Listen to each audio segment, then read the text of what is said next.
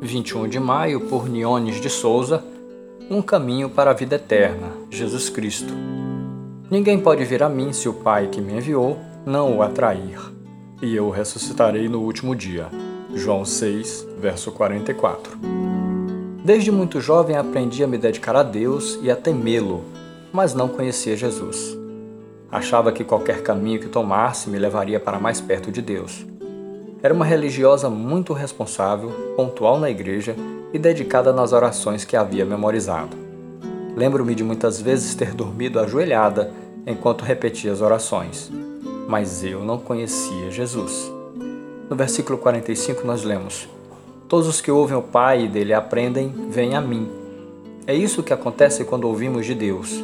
Ele nos atrai para Jesus, seu Filho, e nos salva da escravidão do pecado que nos destrói.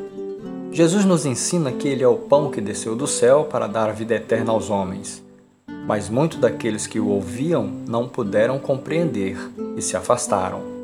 Ainda há muitos que não podem suportar a verdade do Evangelho, pois implica mudança de comportamento. A Bíblia é a palavra de Deus e a palavra de Deus é Jesus. Precisamos nos alimentar com a comida certa. A palavra fortalece o nosso espírito e ensina nossa alma a se encher e praticar as virtudes do Espírito Santo de Deus, sujeitando nossa carne à vontade do Espírito e não aos desejos corrompidos do velho homem.